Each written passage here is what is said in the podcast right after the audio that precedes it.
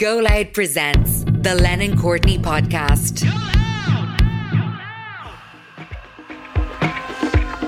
I'm Sonya Lennon. And I'm Brendan Courtney, and you're listening to the Lennon Courtney podcast. This week, it's the Thinking Woman's Guide to Letting Shit Go. Oh, I feel like Queen Elsa in Frozen. I don't know about Frozen, but your new glasses are cool. See what I did there? Very nice. Unhealthy relationships, jobs you hate, and bad habits. We're going to talk about letting them all go and filling your life with good stuff instead. Such as. Such as this incredible new episode of the Lennon Courtney podcast that you're just about to hear. Woohoo! This is the Thinking Woman's Guide to Letting Shit Go. How was everybody's week? I really want to do my whole week joke, but how was every? Uh, I still I feel like it went very It quickly. did go very quickly. They speed up and slow down, don't they? They're weird. Yeah. um, I feel like I'm I'm in a, a sort of a in a slightly um, period of focus, which I Yeah. want to hang on to as long as I can because it don't last forever. Because I'm writing, I'm getting up early and writing. How many how many words have you gotten? None of your business. Last week it was a thousand, a thousand and ten. It's about three thousand now. That's good. That's good. But I'm I'm happy. I w- you know the way you go. Oh, I haven't read back on this. You have to keep reading back on it, Mm. and you have to keep. And it'll it needs now. My experience, our experience is you need to Mm. compl- give give it to an editor, and they'll rip it apart, obviously. But But you're too early for that yet. Oh say. my god, miles away from miles away. I actually was going to Google this morning. What is the average word count for the average book? I know it's about fifty thousand. I do know that. Is it? Yeah, seventy to fifty, isn't it? Yeah. I think 50 be light. Yeah, light. 50 be the pocket guide to Brendan Courtney. That's all we want. That's what your audience want, Brendan. Be tiny, tiny writing. It'd be huge writing. Yeah. You'll be able to read it on the bus.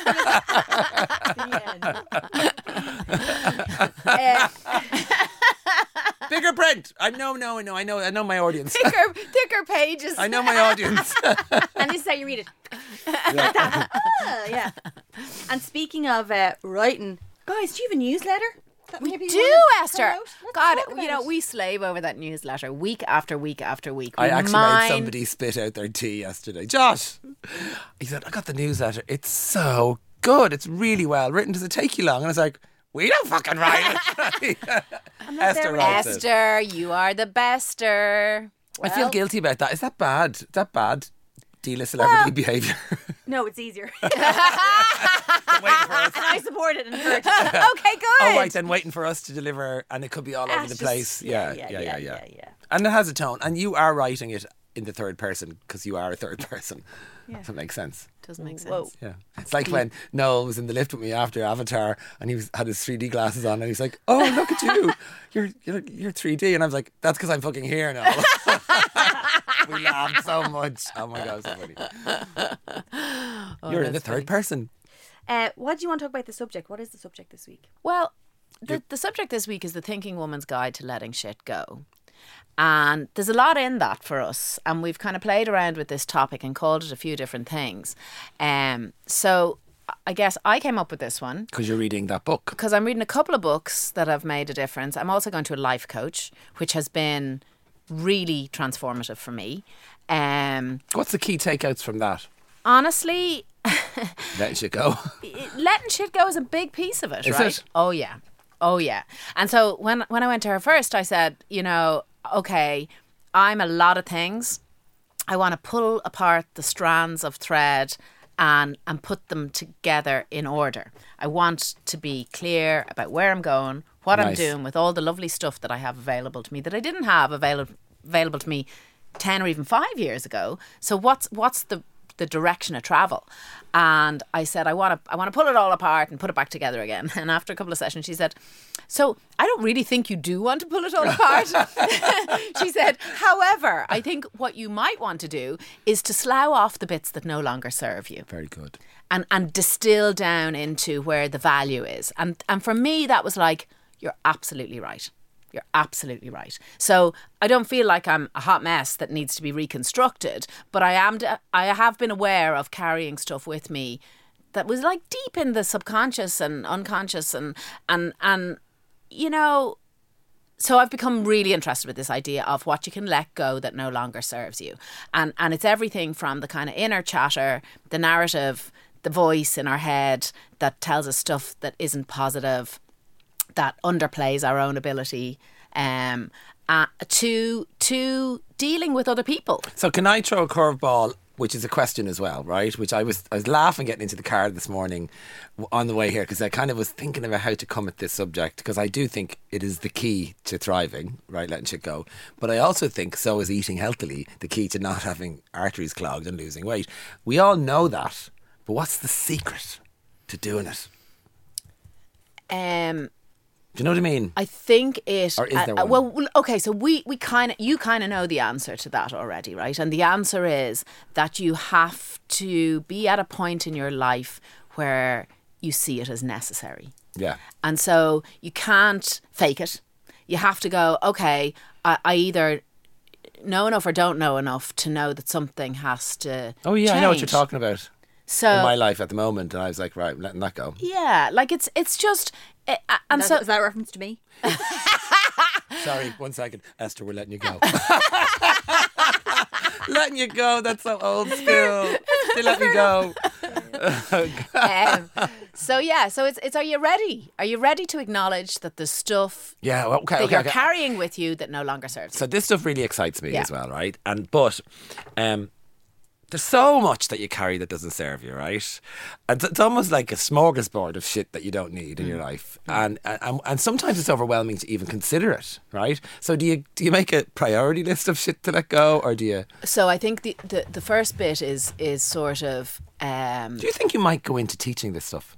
Uh, possibly. Yeah, I think you I will. mean, I kind of speak it. Yeah. Anyway, um, but I think what's really interesting, um, I've been kind of on a progression of readings and learnings and stuff around, around this. Um, but in one of the books that I'm reading, which is called The Untethered Soul, um, which is phenomenal. Um, Who's he- it by? Do you know? uh, We'll find Michael it. Singer, I think it is. Um, he tells he, he, I he couldn't tells find this it. story. I couldn't find it yesterday. Okay. Yeah. He tells this story that um, this guy had a thorn in his side, right? And he had a choice when he realized he had a thorn in his side. He had a choice. He could either pull the thorn out or or or live with it. And he decided to live with it. Um, but if anybody kind of pushed up against him or if he if he bashed into something amazing. he the, the thorn would really hurt right so he had to find ways of dealing with the thorn in his life so he's a really smart guy so he built um he built an apparatus which meant that he had enough protection um that uh, he could sleep at night. So one of the biggest issues he faced was that if he slept at night and he turned on on the thorn, the thorn would wake, him up, and hurt him. So he built this kind of protective apparatus around him that meant he could sleep at night. But he was kind of still he couldn't couldn't be kind of physically intimate with anybody because he was always afraid that the thorn was going. So he built a, a, a stronger apparatus around him, which meant that he could hug without physical contact. And he met a lovely woman, and they fell in love, and they bought a beautiful house. Um, but in order to kind of navigate the house, he, he, he had to and the and the apparatus that he had built, the two apparatus that he had built, were suddenly quite heavy. So he had to build another apparatus around them on wheels with hydraulics to get round his house. So all of a sudden, he was his identity had become all about the thorn. And so for him to pull out the thorn at that stage, when he had lived so uh, so many years developing ways of coping with the thorn, was almost impossible. So if the thorn is there and the thorn is any disturbance in your mind, it could be anything from that person is really annoying me to, you know, my mother didn't love me. Anything. You as soon as you have an awareness of that thorn, you, you pull it out and let it go because if you hang on to it, you end up creating a world to accommodate the thorn. Got it? Mm-hmm. So what he says in the book is the so if you ask yourself the question who who am I? He, he he talks about this. Who am I? Who are you? Who are we? And and if you were to answer that question, who what would you say, Bren? I don't know. Esther? I'd find it difficult to answer. Yeah, I don't know. I want to hear what you say next. So, yeah. So so so many Would of I- the would I answers that I we come an up Answer. Who am I? Who am I? Who am I? I am. I would say I am a life force connected to the universe, unsure of our, my origin, um, uh, uh, excited by the possibilities that come out of that, and encumbered by a past that can hold me back. Okay. What do you think of that? I think that's really good. Mm. I think that's really good. Um, and I think it's really interesting because a lot of people, when they're asked who are they, um, tend to focus on the bits that have been wrapped onto them by their lives. So, what they do, you know, where they're from, uh, who they are in relation to their family. Um, whereas, actually, you've gone, you, you're you're on like chapter five at this stage because you what what who we are is our seat of consciousness and.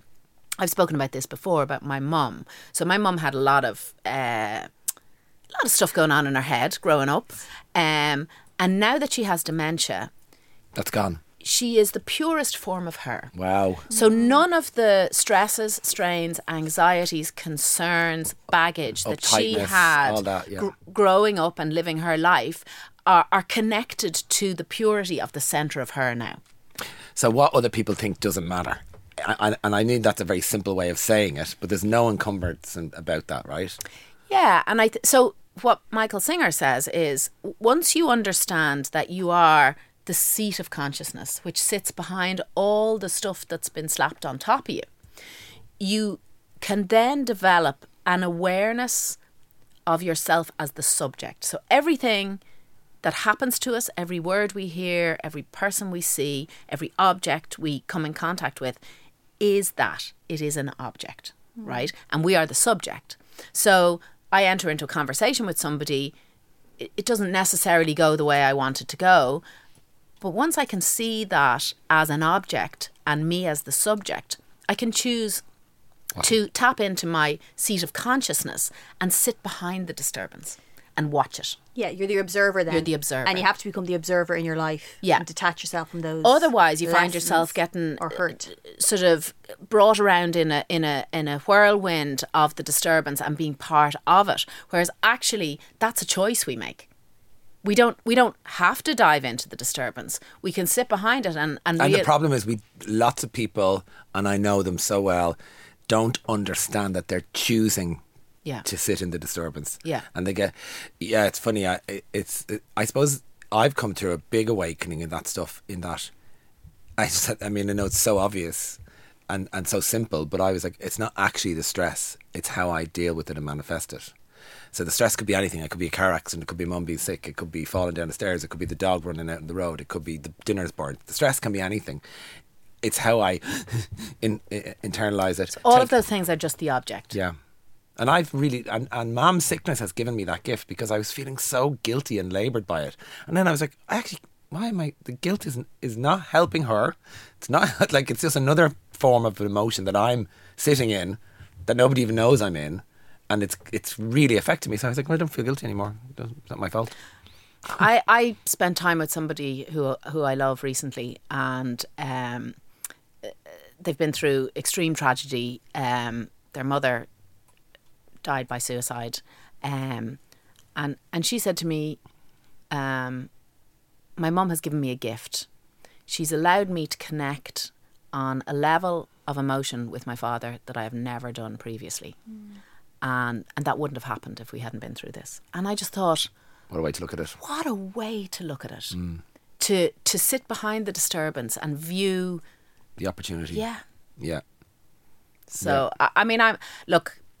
Th- there's there's a couple of notes. There's a couple of books that are, are really really good on this the stuff. problem with that is sorry the problem you'll face and it's not a problem it's just a thing to deal with right is when you are in a family situation which we all are and you have a crisis to deal with and you are being the subject obje- ob- you know objectifying the situation figuring out what to do but you have other people who have power and have a voice and a vote and influence in the situation and you have to manage them. And that's that's the next level of the stress that is very tricky right? So you keep going no it's not my stuff. I'm not going to get angry about this. I'm just going to do what i can do. And then the the influence you the influence that's really important is actually you just managing stupid people. I remember I said that to you. My autobiography will be managing stupid people because I find myself constantly in, particularly in the family situation where everybody's emotional and they're not stupid. That's harsh. I'm just being, I'm just me, me being grumpy. None of them listen to the podcast, right? No, no. but just explaining and trying to make them understand, and then also people even my mother thinking I have an ulterior motive sometimes is heartbreaking. But you have to go, that's not my stuff. That's how she thinks. Ma-" And I think you started this for me 10 years ago when somebody was mean to us backstage at something. And as he walked away, I was like, what a fucking. And you were like, oh, no, no, no. Imagine being in that head. I thought, oh my God, you just went, have it back, bitch. I was like, that is genius. Because anytime anybody's mean to me now, or I just go, God, they're just jealous. And my mother used to do that a lot when we were kids. She had, when she had her, when she was aware, she could throw it back and say, if someone's mean to you, it's, there's no point. It used to be the It's old, about them. It's about them. It really is about them. It really more is. and more. Yeah. Yeah, yeah, yeah. But that's a real that's a real gift to learn that, especially in the public eye. Funny, and uh, um, this is a complete sidebar, but I was algorithms right. Feed us. This is my other little journey I'm on reading. Algorithms feed us the comments and pictures that will cause the biggest reaction mm-hmm. emotionally. Negative so I put a. TikTok up during the during on Sunday. Listen to this, and I was like, I had heard this on Channel Four in a documentary, and I'd read it that the algorithms are feeding us such negativity because we emotionally react. I put a TikTok up. It got ten thousand views in twenty four hours, and it was just me saying, "I'm filming a new series of Keys to My Life. Who would you like to see on the new series?" Right, and the top, and I I delved into it. Right, there's nine thousand views, thousands of comments with Tommy Tiernan, you know, President Higgins. But the very first comment said, "Oh, not here. Fuck off back to where you came from." And and it just jumped out at me, right? Because it was mean. But it was the very first comment, and I looked, and it was posted uh, well into the other posts, so it was moved to the top, so I would see it. Nine thousand other comments were all really just people. Oh yeah, it's good to see you. Great show, love the show. But just the one that I would react Yeah. to. And again, I just went, and it really got to me because I thought, oh, fuck off. Why would you bother writing that under somebody? Just block me or don't follow me and all that usual. Mm, and mm. I got, I went into it and I was like, no, that's not my stuff. Yeah. So just deleted it, and moved on. But it's funny because you do still get that gut feeling where someone's mean to you or says something mean. It's not your stuff, it's their stuff. Mm. So after the break, we'll be talking about where to put that shit when you let it go.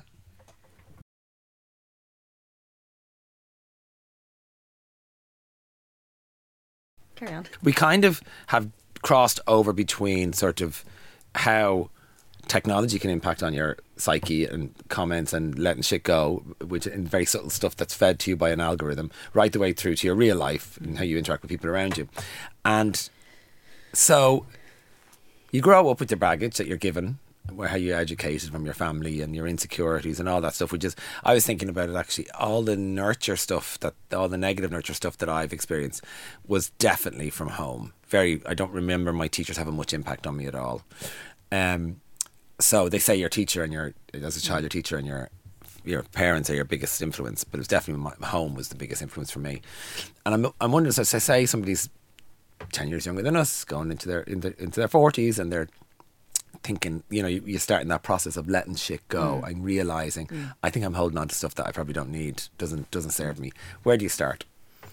Um, well, I just before I answer that, and I will come back and answer it. I, I, I did. I was really conscious coming here that uh, I'm a very privileged middle class white woman talking about this, right? But I think it's really important to say that this is. Uh, a democratic process, so anybody can take part in this. There are people who have more shit to let go than I, like way more shit. But I think it is a process that anybody can do to to lift themselves out. So it's it, it, it doesn't necessarily take money to do this stuff. Uh, And I think you're it- right. And it, uh, but I think that's really important to say because you know I'm sure there's people listening to this going, well, that's easy for you to say. Yeah, and I think some people as well. Also, if you're like, say, if you're you know commuting in and out of work, and you go, I don't have time to let things go. I don't have time to let things go because if that, that's a if those- choice. Yeah, but uh, I know, but then, but I think because people, like you said, built this apparatus around their thorn, they don't. They can kind of lose a whole lifetime because of that. I, I'm And so how I'm, do you make I'm related to to, people who aren't go? letting things go. I I, li- I live with it every day, and it is a choice. But it's also there's it. You can be so embedded in your choice to not let things go. You don't see it that there is a choice, and I Mm. understand that as well. And you can be so damaged by it, or so stressed by it, or so upset by it. Like if you're surviving if you're living with a terminal illness, if you're you've buried a child, there's so much grief around these things that I think it's not that simple just to let things go, and we I completely acknowledge that. But what I will say in my experience is once you learn the trick of starting it, it is a snowball effect. It affects it, it grows and grows and grows, and that that muscle, that ability to let things go, grows. It Just just, you see it it. more, you see more, you see more, you grow more, you see more, you grow more. You let things, you let more things go. You really do. You can, you let it when someone hits off you when you walk into a shop, you let it go. Like you start to let things go, but it's just starting that process. It's like just pulling mm. the thorn out, which is seems like the hardest thing, and you feel like you're going to bleed to death. But the minute you let one thing go, and you feel better from it, you're like, oh, you try that somewhere else, you know. Yeah. But it it is. I think the initial pulling the thorn out is that's the hardest part for everyone, and and some people have much bigger thorns. And actually, even even back from that, the hard part is getting to the point where you realise there is a thorn, you know, and and you you have that awareness to say, oh, hang on a second, this. How do you? Okay, let, that's a good one. Identifying thorns. Yeah. yeah. I, I guess if you if you are in if you're in a negative cycle, and I think one of the one of the identifiers of that is that you blame other people for your situation. So if you feel it's somebody else's fault that things are the way they are, that's a good kind of signaler to say, okay, let's reassess this and talk about my relationship. That's a very hard thing to say to somebody because when pe- somebody blames somebody else, they do not want to hear that that's a choice they've made, and that's why I would recommend read Choice Theory. the, but but if if if you are carrying blame, that's your thorn. yeah, or guilt. Or if you're, guilt, If yeah. you're carrying emotions that don't serve you, Yeah, uh, or anger, yeah. is a real waste of time as well. One of the exercises that uh, my coach uh, asked me to do, and I hope she doesn't mind me sharing it, was to kind of write down the key events of my life, the ones that stuck with me, in in a timeline from zero to seven, Wow, really? seven to fourteen, all the way up in chunks. Was that interesting? really interesting. Really interesting. So it was kind of what was the event? Uh, what were the relationships related to the event? Uh, what were the emotions? What was the impact? What was the learning? Um, I mean, it was a long document by the end of it, and it was kind of looking at each of each of the chunks of my life, um, and yeah, like y- you begin to see themes. And you begin in a way that, like, because your fi- your internal filing cabinet is a little bit erratic, you know. But once you write it down and Like ki- what kind of themes um, emerged? so I would say that my identity is very, very wrapped up in. Okay, this is not going to be a surprise to anybody, but in image from the earliest time. So from when my mum brought home the first pair of leg warmers that I'd ever seen, and it was that um, the impact of that on me was. impact A, I saw the leg warmers, I recognised them from fame, and I nearly died with delight. Like I thought I'd gone to heaven, um, and they weren't available in Ireland at the time. Impact B, I wore the leg warmers, um, and everybody around me got really excited about seeing leg warmers. right? And so I I kind have of passed out. I fed on that excitement, not in a not in a way that I felt superior or better, but that I could see the joy that that kind of stuff could bring, and I th- I became really sort of interested in that sort of reproductive number of me feeling great and looking great, and how it actually had an impact on other people, and I think that is the nub of every decision that I've made throughout my career. Wow. you know and i'm not saying that's a bad thing um but in a way it becomes your identity. It becomes who you are where actually you know you should be in evolution. You should be kind of moving on and and and and evolving as a human. And maybe i'm not saying that i'm going to turn up in a tracksuit the next time we speak because yes clothes and the outer packaging is really really important to me but it's not me Yeah. it's just Yeah. something I relate to that. yeah Yeah. So I, I, I remember the power of appearance, hundred percent. Um, later than that, than you would have been. Than uh, but I remember my when the like red we- leather jacket. But I remember on Saturday nights, Mom would walk into the living room and we Oh, had I to remember give, that we'd give her a round of applause. You know, oh, she looked gorgeous, Mom. Because and she did look gorgeous, and I loved how she looked, and so it, I was drawn to that feminine power more, suppose, Glamour. glamour, Um, and then I started dyeing my hair and red leather jacket and getting impact and dressed as Boy George one Halloween and got the impact and and never did drag because I was back backing dancer in a car, but I never did drag because I didn't. I knew I didn't have the features to be a beautiful drag queen, and I was not going to be an ugly one. And that was just my decision. And I remember Rory saying, "Why have you never done drag?" And I was like, "Because I my my eyes are too small, my nose is too big, my chin's too broad. Uh, I, I know I wouldn't be a good drag queen." And we dragged it. And I said, "I told you," and I was a dog. it's awful. and I was a great performer, but I didn't have. And Declan even has this kind of really brilliant face, Oh, clown Oh, he's- like. it's so he's he's like commedia dell'arte. Yes, like he's yeah. he's proper and theatrical. Veda's gothy, and Yeah. so they all had their own thing. And so all my friends, so that's why, like, so I was drawn to that, but never did it because I was a hound and I had short legs, and they had all got long, skinny legs. And just those stupid things like when you're drag queen, you just have to have good legs. It's just part of the deal, right? And and and men. And interestingly, young gay boys who haven't played football tend to have slender legs and tend to have really good legs. So they're kind of fit and skinny because they're men's legs. So there's a, I've studied this uh, uh, for years and really been fascinated by by the by drag culture when it was subversive. Now I'm not so interested, but um, that glamour really attracted me. And then I saw the impact of that. And anyway, so the point of that is, and then I made myself get into fashion. True. Well, now you think about how I, mm. muscled in. I muscled into fashion, and now I'm fucking fashion designer with the lab with you. I mean, and and now I've gone beyond that and see appearance as just a tiny little part of who we are, and not very important. But I'm not out in the world trying to attract boys anymore, Yeah. and I'm not trying to impress girls anymore at parties. Whereas the, that intoxicating excitement of getting dressed to go to something, I still enjoy, but not as You don't need it. I don't need it. I needed it when I was younger.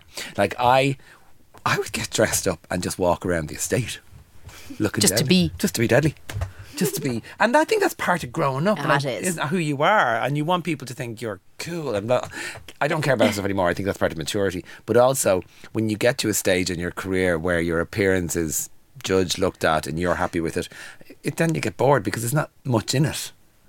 Do you know what I mean? There's not a lot of depth to it. I'm just I'd going. love I'm, to- I'm going on. back. Sorry, Yeah. Esther. I'm going back to the blame thing. Yeah. And actually, a big part of letting go is forgiveness, forgiving yourself and forgiving others. Yeah. Um, and and I'm not saying that's easy.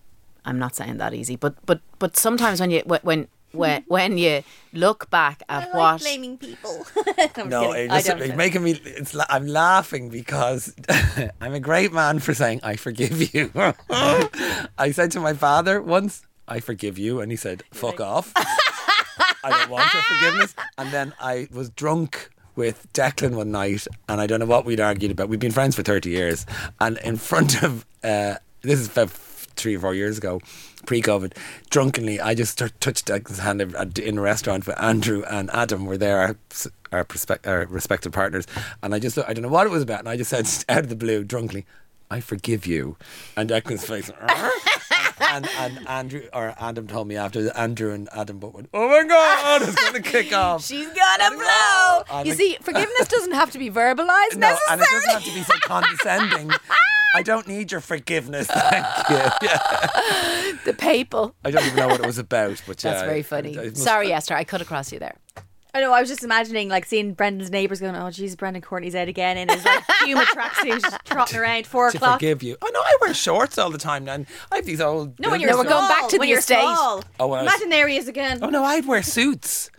I wore a check. I had a green check Don't suit. need to get ninety nine. I had a green check suit with like with that. With it was kind of a bomber top and big baggy trousers and um, paint and leather winklepicker. I mean, I was done up. Like I'm talking gelled hair. Spent hour. I mean, I slept with clips in my hair and Sudocreme on my ears till it say back. I was like, appearance. You were in it. I was in it.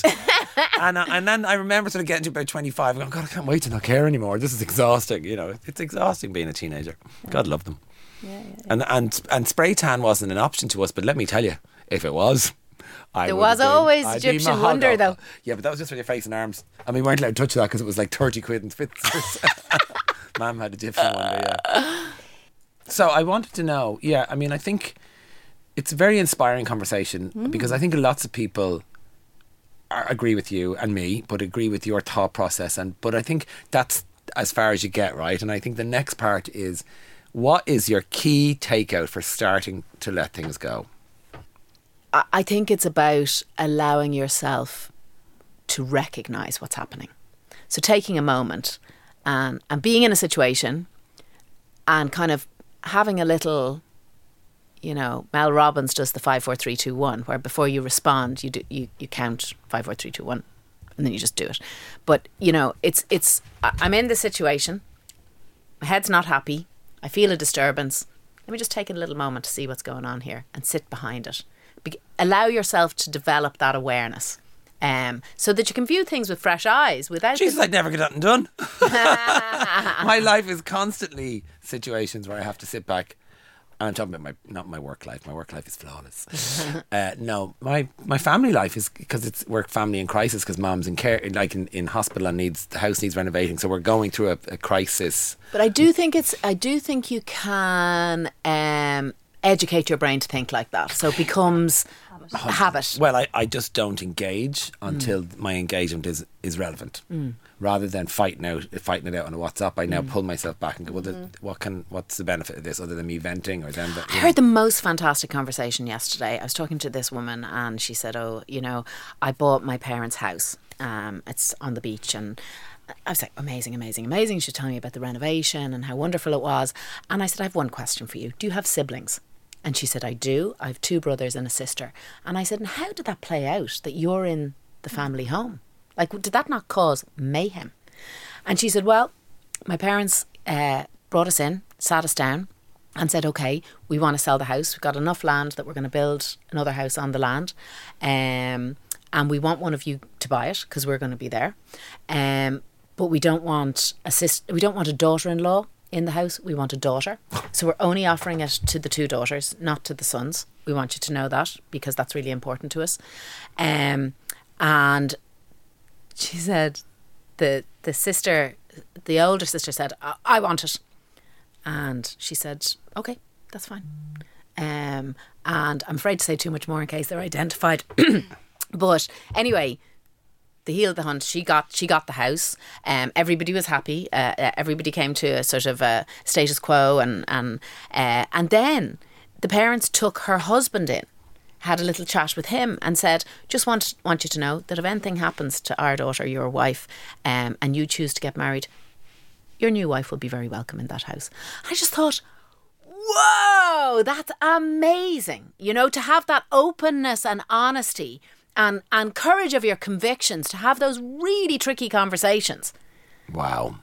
Isn't that so inspiring? Yeah, it's really because we've come from a generation of people who just didn't obviously I always give them the the get out of jail card they didn't have the money to plan but they didn't make any plans and so the, my generation are dealing with so many unplanned old people who have houses and siblings.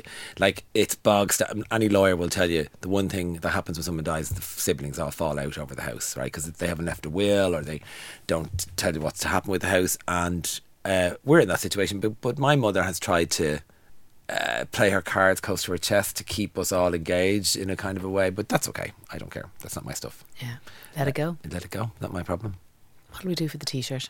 Let it go. Let it go. Can't hold it back anymore. My favorite favorite children's film of all time, Frozen. There you go. Let it go. Let that shit go, baby. Pull the thorn. Pull the thorn. Oh, not that one. The Lennon Courtney podcast is an Exceed Potential production. Episodes are produced by EOMD Productions and social media is managed by Julie Gartland. Follow at Lennon Courtney on all social media platforms for the latest news and updates. New episodes are released every Thursday.